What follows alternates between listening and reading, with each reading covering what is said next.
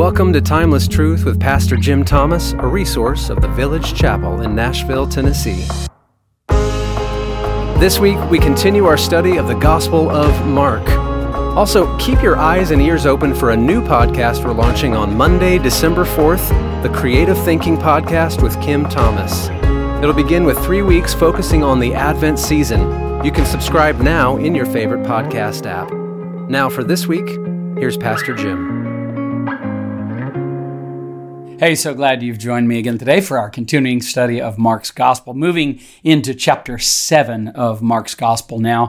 Uh, chapter 6, the previous one, had uh, some of the miracles of Jesus recorded. Now we're going to move into a, a, a, teaching moment or two. Here he gets surrounded from the beginning here of chapter 7 by some Pharisees and some scribes. They work together. They, they are sort of an unholy alliance between them and the Herodians and the Sadducees. Some of these not likely allies in general. And yet, because they're all against Jesus, and we've been told that explicitly here in Mark's gospel and the other gospels as well, that they come seeking to entrap Jesus. They seek to discredit Jesus. They seek to even destroy Jesus, as we've seen uh, already. And so each of these moments is filled with tension, and they're uh, these religious leaders that are, you know, uh, in their own day and time quite well respected. And so publicly he jesus has bested them many times in arguments and debates and they've been confronting him over and over again with these sort of hypothetical situations. And um, it is to their own discrediting their own shame as jesus often just by asking they ask him a question and then he asks answers by asking them a question that they can't answer. So let's see what happens here in uh, mark chapter 7 verses 1 through 13 and then i'll make a couple of comments. Uh, if uh, if religion itself formal religion uh, and sort of stuffy uh, arrogant hypocritical religion has ever uh, irked you you might find this passage uh, interesting at the very least. I know I do. So the Pharisees and some of the scribes gathered together around him when they had come from Jerusalem. And so here comes the varsity team, if you will, the the A team. You know, this this is the uh, the group from the big town, from Jerusalem, which would have been the religious capital of Israel. And they had seen that some of his disciples were eating their bread from impure hands, that is, unwashed hands. And um, Mark makes this very clear for us. Um, and then in the sort of a parenthetical uh, statement or two here in verse 3, he says, For the Pharisees and all the Jews do not eat unless they carefully wash their hands, thus observing the traditions of the elders. And note that as distinct from the commandments of God. Okay? So, thus they carefully wash their hands, thus observing the traditions of the elders. And when they come from the marketplace, they do not eat unless they cleanse themselves. And there are many other things which they have received in order to observe, such as the washing of cups and pitchers and copper pots. And so, again, they have these traditions of men and they uh, are incensed that the disciples of Jesus are not observing the traditions of men. Shows really, uh, as as Mark records for us, the and and by the way, this is another reason why we think he's writing with the Roman audience in mind. He's having to explain some of this stuff that for Jews would have been understood. Well, what happens? Well, verse five says the Pharisees and the scribes asked him, meaning Jesus, why do your disciples not walk according to the tradition of the elders, but eat their bread with impure hands? And, you know, uh, credit them for the honesty of their question in the sense of, you know, they're, they're sort of, why don't, why don't they respect the tradition of the elders? They didn't say, why don't they respect the laws of God? Um, Jesus responds, verse 6, and said to them, Rightly did Isaiah prophesy of you hypocrites, as it is. See how bold and right up front and clear he is to their question. he just calls them hypocrites, actors, pretenders, posers, if you will, uh, mask wearers. And then he goes on um, to, to quote from Isaiah chapter 29, I believe. Uh, and he says, For rightly has Isaiah prophesied of you hypocrites, as it is written, This people honors me with their lips. In other words, where we get this whole lip service kind of phrase, the idea from. But their heart is far away from me. But in vain do they worship me. Teachings as teaching as doctrines the precepts of men. And this is, you know, you could go right past this and not pay attention to what he's saying he's Jesus is basically saying to them, there's a real difference between um, the, uh, the, the the teachings of God um, and, and the precepts of men, and I think that's really important for us to know in our own day and time as well. Verse eight: one neglecting the commandment of God, you hold to the tradition of men. Verse nine: he was also saying to them, you nicely set aside the commandment of God in order to keep your tradition. So, neglecting the commandment of God and setting aside the commandment of God in order to keep your tradition. For Moses said, Honor your father and your mother, and he who speaks evil of father or mother, let him be put to death. I mean, Moses quite clear, and Moses, the one that these Pharisees and scribes would have revered, honored, respected. He was their hero in, in every way. And um, then Jesus, verse 11 says, But you say, if a man says to his father or his mother, anything of mine that you might have been helped by is Corban, and that's a term that, uh, and Mark clarifies for us, that is to say, it's committed to or given to God. You no longer permit him to do anything for his father or his mother, thus invalidating the word of God by your tradition, which you have handed down, and you do many things such as that. And so there's three things that Jesus is accusing these Pharisees and scribes of neglecting the commandment of God setting aside the commandment of God, and invalidating the word of God by your traditions. When, um, uh, which you have handed down, and you do many things such as that. So they hand down their traditions. They're making sure everybody respects their traditions, but they have neglected the word of God, the commandments of God, and they've laid aside or set aside the commandment of God in order to keep their tradition. So you can see what's happening here, can't you? Uh, in all three of those accusations by Jesus that they've neglected the commandment of God, they've they've set aside the commandment of God, and they've invalidated the word of God, all in favor of their traditionalism. And so, eh, let's just you know, in our own day and time. Let's see how this might help us, might apply to us in our own spiritual walk. Um, I, I've got three highlights I'd like to offer. These will be in the show notes, and I hope you'll you'll check those out on the platform that you are listening uh, from or that you're watching on. Uh, if they, if you can't find them there, just get, jump to the website, thevillagechapel.com, and you should be able to find it under uh, the resources page. I believe it is. But number one, look at the treadmill of traditionalism, and I I use the word treadmill here in a pejorative sense. Okay. Uh, treadmills are, are good for exercise, but they're not good for traveling from one place to another. Most of you will know this. All of you who have ever bought one and then later sold it in your yard sale or on eBay or something like that, you understand what I'm talking about.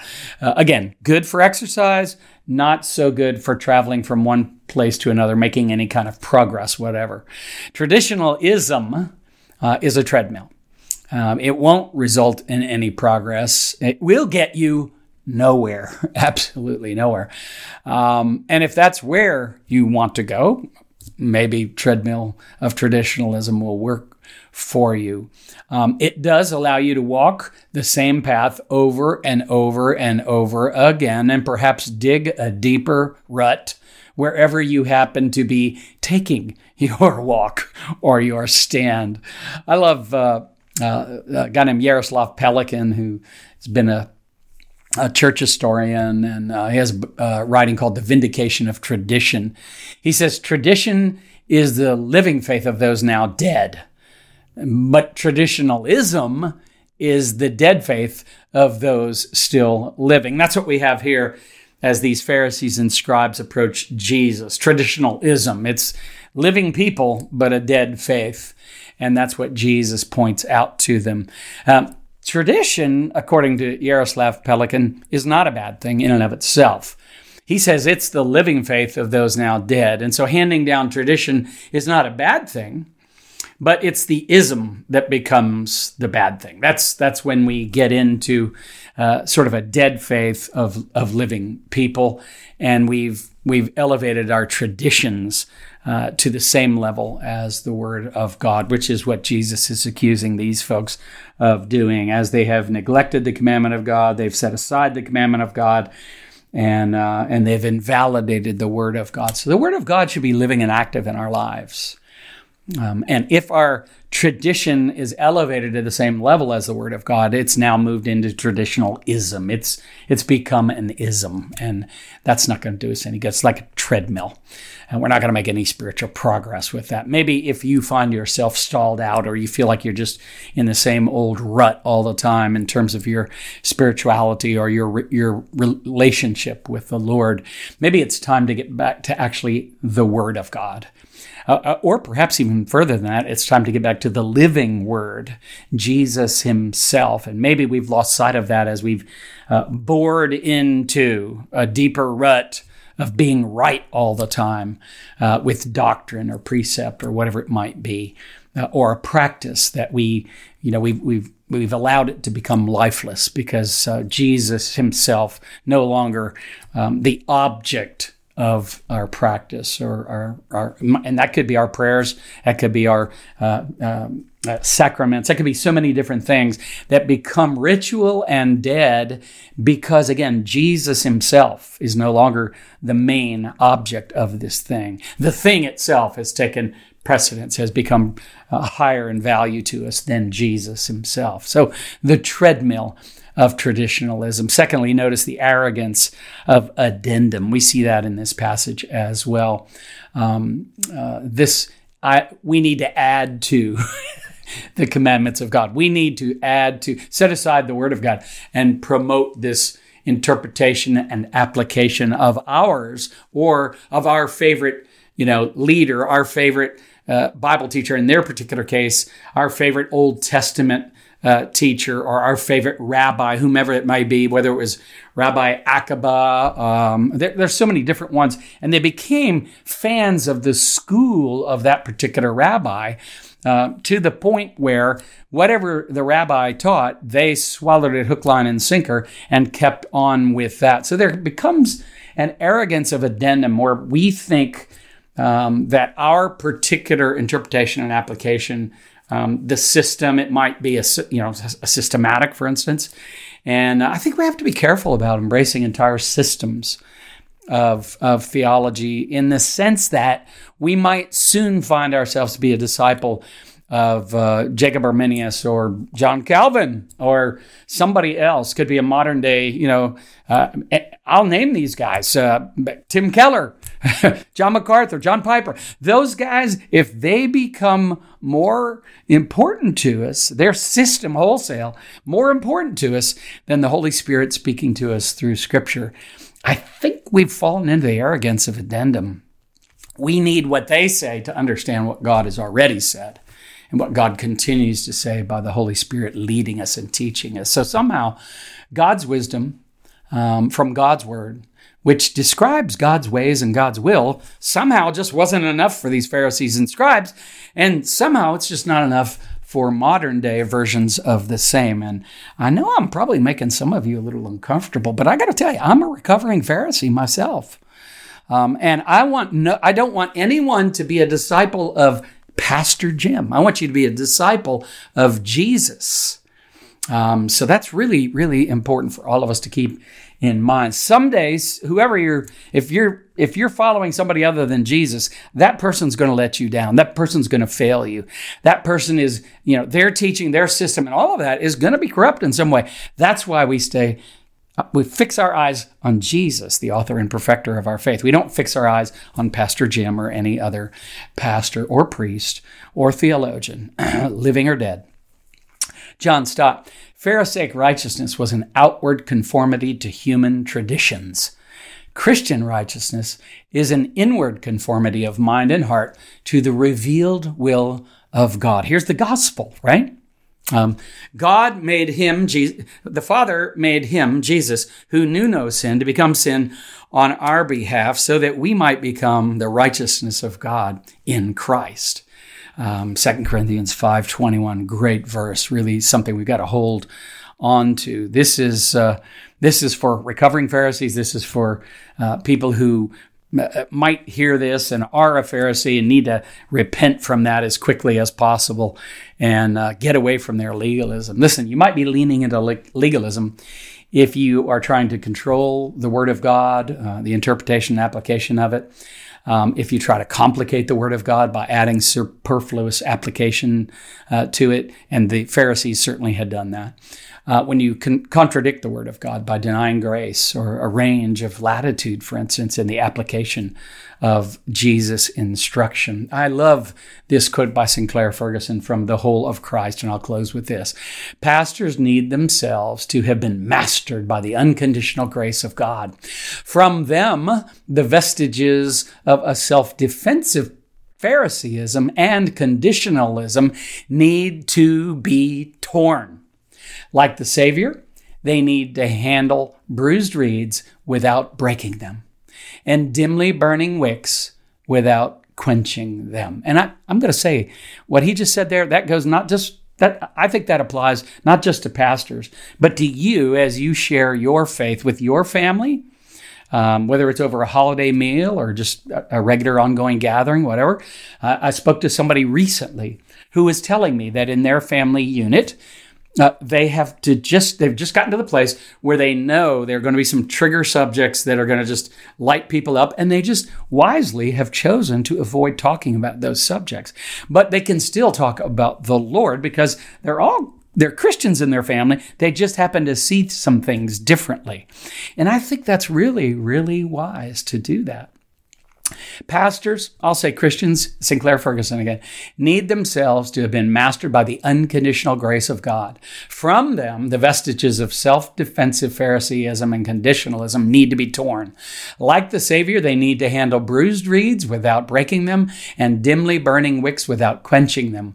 What is a godly pastor after all, or a godly Christian after all, but one who is like God with a heart of grace? Someone who sees God bringing prodigals home and runs to embrace them, weeps for joy that they've been brought home, and kisses them, asking no questions, no qualifications or conditions required. That's great. That's from Sinclair Wisdom, the whole of Christ. May it be the disposition of my heart and of your heart today toward others. Let's pray. Lord, thank you for this passage. Uh, Jesus, thank you for your patience with all of these um, self righteous religious folk that kept confronting you and trying to catch you in things. Um, uh, thank you that uh, you also, your spirit lives within us. And so give us the grace uh, uh, to be gracious toward others. Uh, I know you've already done that just in receiving us, we sinners, uh, inviting us to come to you and be forgiven. And so, so perhaps my prayer is more rightly open our eyes to the grace that you've shown to us. Um, we didn't deserve it. Uh, you didn't somehow owe it to us. Help us to be gracious now toward others um, in like manner that you have been gracious to us, Lord. And help us walk in the joy uh, and the love and the freedom of that grace this day. We pray in Christ's name for his glory and sake. Amen and amen. God bless you. Thanks for listening to today's study. Take a moment to leave a review and share this episode with friends and family. You can stay connected by signing up for our newsletter or follow us on social media. At the Village Chapel, we believe God's Word is unique in its source, timeless in its truth, broad in its reach, and transforming in its power. For more resources or to support our ministry, visit our website, thevillagechapel.com.